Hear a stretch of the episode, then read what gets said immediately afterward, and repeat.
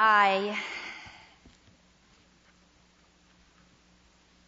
love the story of Hannah. And I think it's been really fun. I hope you've enjoyed studying these women and their relationships. I just think it's been a really um, encouraging study. Last week we looked at Deborah, and Deborah's rule was a bright spot in the midst of much darkness. Throughout the time of the judges, Israel has been a loose coalition of tribes, but major changes are about to take place that will transform the political, social, and religious life of God's people. The book of 1 Samuel tells the story of the transition from judges to kings in Israel.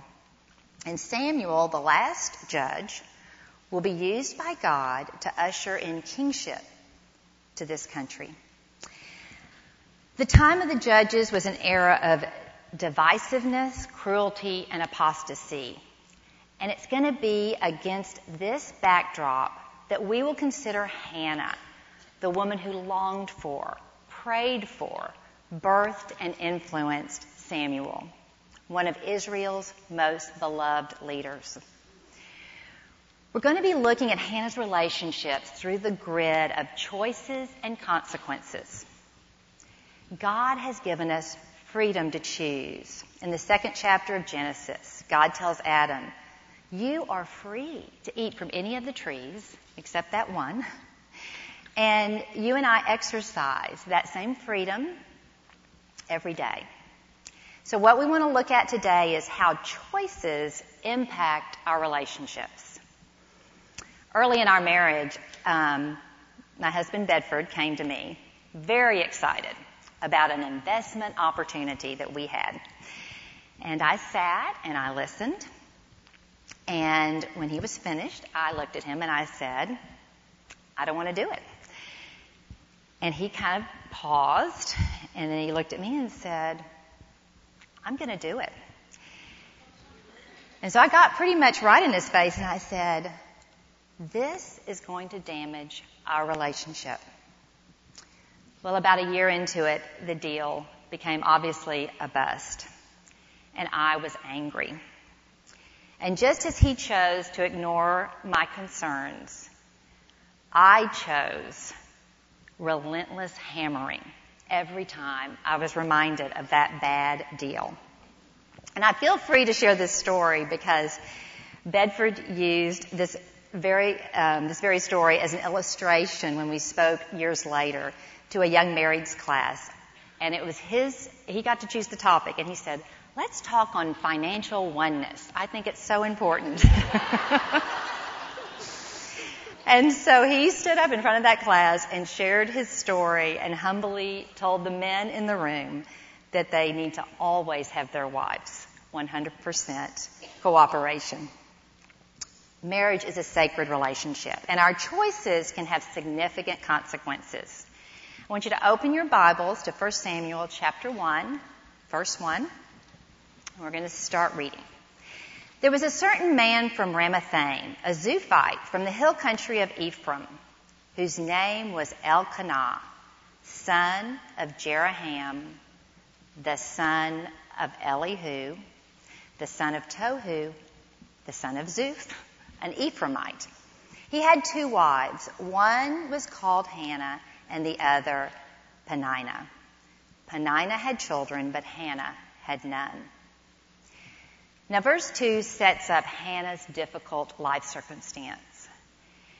There was agreement among the commentators that I looked at that Hannah was most probably Elkanah's first wife and that he married Peninnah because of Hannah's inability to conceive. And so we need to understand that while women today might define themselves by their career, their ever shrinking dress size, or skin that never wrinkles, this was a time when women were defined by motherhood and motherhood alone. And a lot of that was for practical reasons. They needed someone to take care of them in their older age. But children were a huge status thing which explains why um, this was such a devastating condition and why it was culturally acceptable to take a second wife. Jesus reminds us in Matthew 19 of God's original plan and design for marriage, and it's on your verse sheet. At the beginning, the Creator made them male and female and said, For this reason, a man will leave his father and mother and be united to his wife, and the two will become one flesh. So they are no longer two, but one. Therefore, what God has joined together, let no man separate. So it's no surprise that Elkanah's decision drove a wedge between the couple, damaging their relationship. As the spiritual leader of his family, the man carries a big responsibility. When he fails to seek God, the consequences can affect everyone. Elkanah went to the world for a solution, and the result was division and pain. And although Elkanah made a bad decision that caused these problems in his home, he also made some good choices. Let's look at verse 3. Year after year, this man went up from his town to worship and sacrifice to the Lord Almighty at Shiloh, where Hophni and Phinehas, the two sons of Eli, were priests of the Lord. Now, in your homework, we looked at how the phrase year after year highlighted Hannah's perseverance. But this phrase also highlights her husband's faithful worship. Elkanah was faithful in a time of rampant idolatry and evil in Israel. Verse 4. Whenever the day came for Elkanah to sacrifice, he would give portions of the meat to his wife Peninnah and to all her sons and daughters. But to Hannah he gave a double portion because he loved her, and the Lord had closed her womb. Elkanah loved Hannah, and he had much compassion for her hard circumstances. And he tries to comfort her with his heartfelt pleas in verse 8. Why are you weeping? Why don't you eat? Why are you downhearted? Don't I mean more to you than ten sons? But Elkanah made a poor choice and his kind words cannot erase the impact of his actions on his relationship with Hannah. The consequences of Elkanah's choice was division and pain. And you see that on your outlines. Now, in contrast, we see Hannah honoring her husband as she patiently waits on God. I think that we all know that I would have gotten a very low score on the 1 Corinthians 13 scale of loving responses, considering how I responded to my husband's bad investment. But Hannah does quite well. She is not demanding that he make it up to her. She is not reminding him of his past mistakes. She endures through a t- tough circumstance. Hannah chooses she chooses to love her fallible husband, which is hugely healing for a marriage. And I think the reason she's able to make that choice to love her husband is because of her most important choice, which was to wait on God. And we see that the immediate consequence is a time of suffering. You know, our obedience is not a shortcut to happiness. It's really more of a pathway to ultimate joy. We see Hannah suffering as she waits on God. Look at your verse sheet. I love this verse, Psalm 62 5. Let all that I am wait quietly before God, for my hope is in Him. You know, typically, women are highly relational creatures. We want to know and be known by other women. We take walks, we like to lunch, we organize play groups, and we start supper clubs. Yet somehow the flip side of our desire for friendship is our tendency to compare and compete with each other. Let's look at Hannah's difficult relationship and see how she handles it. Verse 6. And because the Lord had closed her womb, her rival kept provoking her in order to irritate her. This went on year after year. Whenever Hannah went up to the house of the Lord, her rival provoked her till she wept and would not eat. You know, Peninnah has been put in a terrible position as Elkanah's second wife, brought into a marriage relationship in order to produce children for a man who loves another woman. But the reality is, a bad situation is never an excuse for choosing to be cruel. Peninnah had the same options as Hannah, and she chose jealous mocking year after year after year. This woman made a difficult situation a miserable one. You know, rivalry is a slippery slope. And it is a slope that I have been on. And I think for some of us, the root problem is we forget who we are. We are God's treasured possession, desi- designed by Him. But we forget that. And so we start to compare ourselves to others.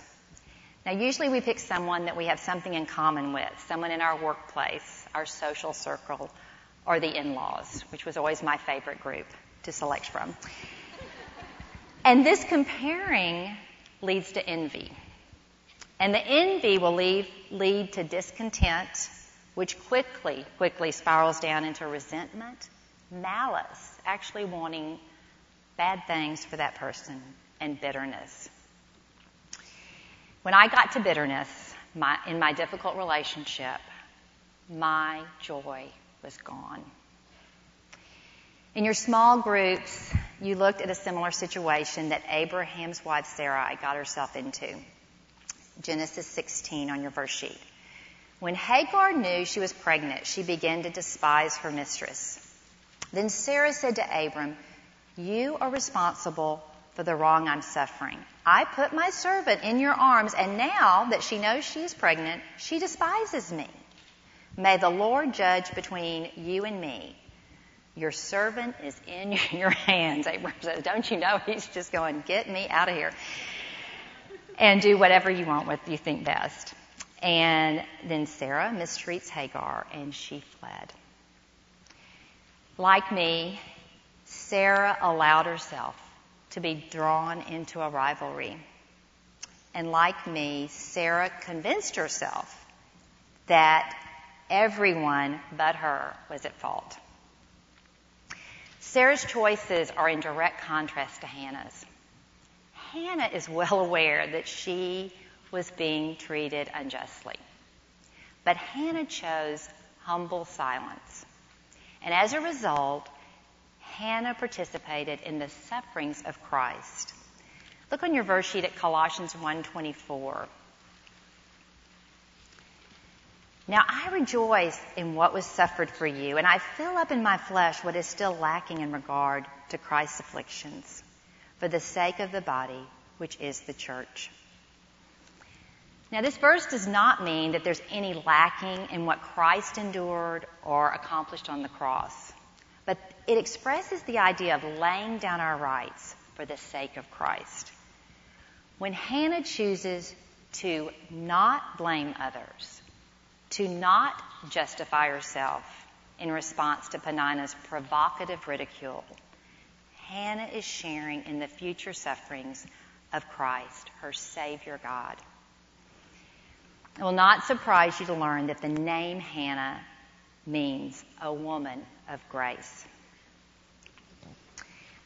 Okay, now we're going to have to do a little bit of jumping around in our passage as we look at Hannah's relationship with her spiritual leader and that's verse, we're going to start verse 9. Once when they had finished eating and drinking in Shiloh, Hannah stood up. Now Eli the priest was sitting on a chair by the doorpost of the Lord's temple. Now jump to verse 12 with me. As she kept on praying to the Lord, Eli observed her mouth. Hannah was praying in her heart, and her lips were moving, but her voice was not heard. Eli thought she was drunk and said to her, how long will you keep on getting drunk? Get rid of your wine. Well, first of all, I think it's helpful to know that praying aloud was the common practice of the day. And so Hannah's silent prayer would have been unusual. Due to the influence of the Canaanites on the Israelites at that time, there very well could have been plenty of drunk feast goers there. And that would have included Eli's sons, who were all about taking part in the temple prostitution and stealing the meat sacrifices for themselves. Eli was chosen to be God's mediator, and he failed miserably. It was his job to represent his people before God. It was his job to be tuned into their spiritual condition. But instead, Eli allowed this godless culture to influence his sons and dull his own personal devotion to God.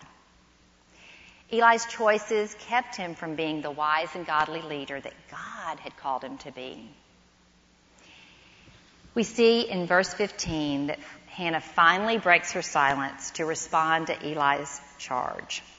And I want you to listen to her words. They are bold, honest, and humble. Verse 15, Not so, my lord, Hannah replied. I am a woman who is deeply troubled. I have not been drinking beer or wine. I was pouring out my soul to the Lord. Do not take your servant for a wicked woman. I have been praying here out of my great anguish and grief. This is not the Hannah that we have seen so far in our study. This is a woman who has been transformed. Look on your verse sheet at 1 Peter 2 9. But you are not like that, for you are a chosen people, God's very own possession as a result, you can show others the goodness of God, for He has called you out of the darkness into His wonderful light. Instead of Eli being light to Hannah, Hannah is light to Eli. Verse 17 Eli answered, Go in peace, and may the God of Israel grant you what you have asked of him. And with humility and respect, Hannah said in verse 18, May your servant find favor in your eyes. Now, in chapter 2 of 1 Samuel, and you don't need to go there, but God sends a messenger to Eli to tell Eli of his family's coming destruction. And I think we need to listen to God's rebuke. Therefore, the Lord, the God of Israel, says, I promised that your branch of the tribe of Levi, would always be my priest. But I will honor those who honor me, and I will despise those who think lightly of me. Sobering words about the consequences of our choices. Eli chose to please men, and his consequence was that he would experience the very wrath of God. Hannah chose to please God, and her consequence was that she would experience the very presence of God. On your verse sheet, Psalm 31. How great is the goodness you have stored up for those who fear you. You hide them in the shelter of your presence, safe from those who conspire against them. When we come into the presence of God, we are forever changed. We're going to look now at Hannah's interaction with God to understand this radical change. For this is the only relationship that transforms. So let's go back to verse 10 of our story. We know that they had finished eating and drinking and that Hannah had stood up. Verse 10. In bitterness of soul, Hannah wept much and prayed to the Lord. Now, I ask you in your lesson this week to consider if God ever allows hardships that are too hard to bear. And I think in Hannah we see the glory of a desperate surrender. God wants us to see our great need and make it our habit to run into his arms. James 4 8. Come close to God, and God will come close to you. And then verse 11. And she made a vow saying, O Lord Almighty, if only you will look upon your servant's misery and remember me and not forget your servant, but give her a son. this is the part of Hannah's prayer that we don't really want to hear. She goes on to say, then I will give him to the Lord. For all the days of his life, and no razor will ever be used on his head. Now, for all the days of his life shows that she is going beyond the normal Nazarite vow, because normally it would only be for a specific, uh, you know, specified amount of time. We want to hold on to our people. A mother desperately wants to hold on to her son, but somehow, through all of her waiting and all of her suffering, God has prepared Hannah for this moment. She will give her most precious gift back to God. Romans 12. Therefore, I urge you, brothers, in view of God's mercy, to offer your bodies as living sacrifices, holy and pleasing to God. This is your spiritual act of worship. We are all called to do this. Laying down our lives means, along with it, we lay down our people. The people in our life that are critical. The people that we have an intimate relationship with. While I was sitting at my computer this week, struggling with how to express Hannah's amazing sacrifice, a friend called me. And as we visited, she mentioned that she'd had sort of a tough day the day before. And she told me that she'd gone out into her backyard and sat down and just wanted to be still and think. And she said, I just began to sob. And she said, so I just, I started praying and, and then I, while I was praying, I kind of, my hands touched my face and it was dry. My face was dry. And I just stood up and my sadness was just gone. It was just gone. And she goes, and I don't even know what I was crying about. And of course, you know, as her friend trying to get back to her lecture, I'll go, oh, neat, neat. I'm sorry, that's neat. And hung up. And then I started to think about what she'd said and what was going on in her life. And it just hit me. My friend is in the process of laying her son on the altar, giving him back to God in a very real way. Hannah is choosing to fully submit to God's authority. Hannah is choosing to sacrifice all. The last part of verse 18, then she went away. She went her way and ate something, and her face was no longer downcast. When Hannah chose to sacrifice, God was pleased. God transformed Hannah from despair to delight. Her husband couldn't do it. Her spiritual leaders certainly couldn't do it. Only God and God alone. Now, some commentators think that Hannah knew God was going to give her Samuel. But I think Hannah went from despair to delight because she was satisfied in God alone. It didn't require being given the son. Lastly, we're going to look at Hannah's relationship with Samuel. And this was her sacrificial relationship. Verse 19. Early the next morning they arose and worshiped before the Lord, and then went back to their home at Ramah. Elkanah lay with his wife Hannah, and the Lord remembered her. So in the course of time, Hannah conceived and gave birth to a son. She named him Samuel, saying, Because I asked the Lord for him. I love that. Verse 21 When the man Elkanah went up with all his family to offer the annual sacrifice to the Lord and to fulfill his vow, Hannah did not go. She said to her husband, After the boy is weaned, I will take him and present him before the Lord, and he will live there always. Do what seems best to you, Elkanah, her husband said. Stay here until you've weaned him. Only may the Lord make good his word. And that's sort of a confusing phrase, and I looked at what the commentators said, and um, they seem a little confused too. So I, I think, I, you know, they think either it's referring to a vow that we haven't seen, or um, it meant really you make good on your word. But anyway, if you wondered about that, it, it's a little confusing. So the woman stayed at home and nursed her son until she had weaned him. Typically, children were weaned around the age of three. And so for those three years, Hannah just delighted in her son, the answer to her prayer. And I think this is a great example for, example for mothers of young children. And so I have two little pieces of advice I'm going to give. For mothers of young children, enjoy your children, delight in them. And don't allow guilt or pressure to overcommit. And um, I say that as the head of the recruiting of volunteers for the Women in the Word Bible study. So I'm, I, I, really mean it. If you're going to do something, do it here. But um,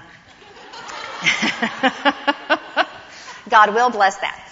But don't don't buy into the pressures of the world because I know that that I did that and um, wish I'd just delighted in my children even more. Verse 24. After she was after he was weaned, she took the boy with her, young as he was, along with a three-year-old bull, an ephah of flour, and a skin of wine, and brought him to the house of the Lord at Shiloh. Now, these sacrifices that we just read about were all more than what was required. Just like the sacrifice of her son was more than required of that vow. I just think the way Hannah is pouring herself out is such a picture of a heart that's overflowing. When they had slaughtered the bull, they brought the boy to Eli. Hannah presents her son to her new guardian. She had to have been absolutely certain that God was going to provide to leave her son with this man. Verse 26. And she said to him, As surely as you live, my Lord, I'm the woman who stood here beside you praying to the Lord. I prayed for this child, and the Lord has granted me what I ask of him. Now again, Hannah doesn't say, which I would have had to say, and remember you accused me of drinking. But she doesn't say that, and that, that was what makes Hannah way better than me. But Hannah eagerly tells Samuel's story. And God wants us to tell our spiritual story. I'm so excited. Next summer, Bedford's um, parents are taking his, the whole family. They have five kids, and so there's 30 of us now. And um, we're going to go to Colorado Springs. And the kids, our, our level, the middle generation, um, decided we, we made plans to tour Glen Eyrie, which is like a, the only castle, one of the few castles in the United States. It's what we call a castle. Um, and then we're going to have his parents tell their salvation story to the grandkids. And the reason that's very appropriate is Nancy and David's, um, David's father had a house on Pikes Peak, a cabin. And so every summer, Bever's parents went there. And this particular summer they went, um, um, Bedford's grandparents were have, letting a Bible study um, use their cabin for the Bible study. And so Nancy and David just came to being with their family in Colorado and um, they just attended the Bible study because that's where they were staying. And um, my mother-in-law tells it so well, but she was sitting there, and Dawson Trotman, who was with the Navigators, was saying, um, "We all fall short of the glory of God, and um, God sent His Son to die and pay that price, and He took your sin away, and all you have to do is accept that and believe on that. And for Nancy Berger, um, she said, since I was a little girl, I thought, there's something, there's something wrong. There's something I'm not doing. There's this empty place. And she said, when he said those words, it all clicked, and I got it. And what's equally as exciting that Bedford's parents came to Christ is that they went back to Dallas and they basically were this young jazzy couple that were just looking to have a good time and their life was turned upside down. And she started a good news club, and they got involved in Young Life and Campus Crusade, and um, we're just lay people. But it's just been a, a lifetime of um, of loving God and following Him. And so I think for our grand, for their grandchildren, they're going to moan and groan about taking the tour of the Glen area for sure. We may have to bribe them, but um, but to know their grandparents' spiritual heritage is the greatest treasure we can give them. And so I'm very excited about that. Well, let's go on to verse 28. So now I give him to the Lord. For his whole life he will be given over to the Lord. And he worshiped the Lord there. That little three year old boy in his, in his little outfit worshiping the Lord. It's hard for me to grasp how Hannah was able to sacrifice Samuel. Hannah was overwhelmed by grief, and after tasting the presence of God, she was overwhelmed by grace. Psalm 16:11. You have made known to me the path of life. You will fill me with joy in your presence, with eternal pleasures at your right hand. Hannah chose to delight in her son, and God was glorified. Hannah chose to delight in her story, and God was glorified. Hannah chose to delight in her sacrifice, and God was certainly glorified. You know, Hannah was set free when she made God her greatest delight. All of her relationships, she was set free to simply enjoy. She was free to forgive others, trusting God with injustice. She was free to enjoy her blessings, trusting God with her very son. She was free to hope, trusting God with her future. Let's pray. Heavenly Father, you are so good. And it's just, it's a funny mystery that sometimes we have to suffer, that we have to come to the end of ourselves to look up and realize that you're all we need.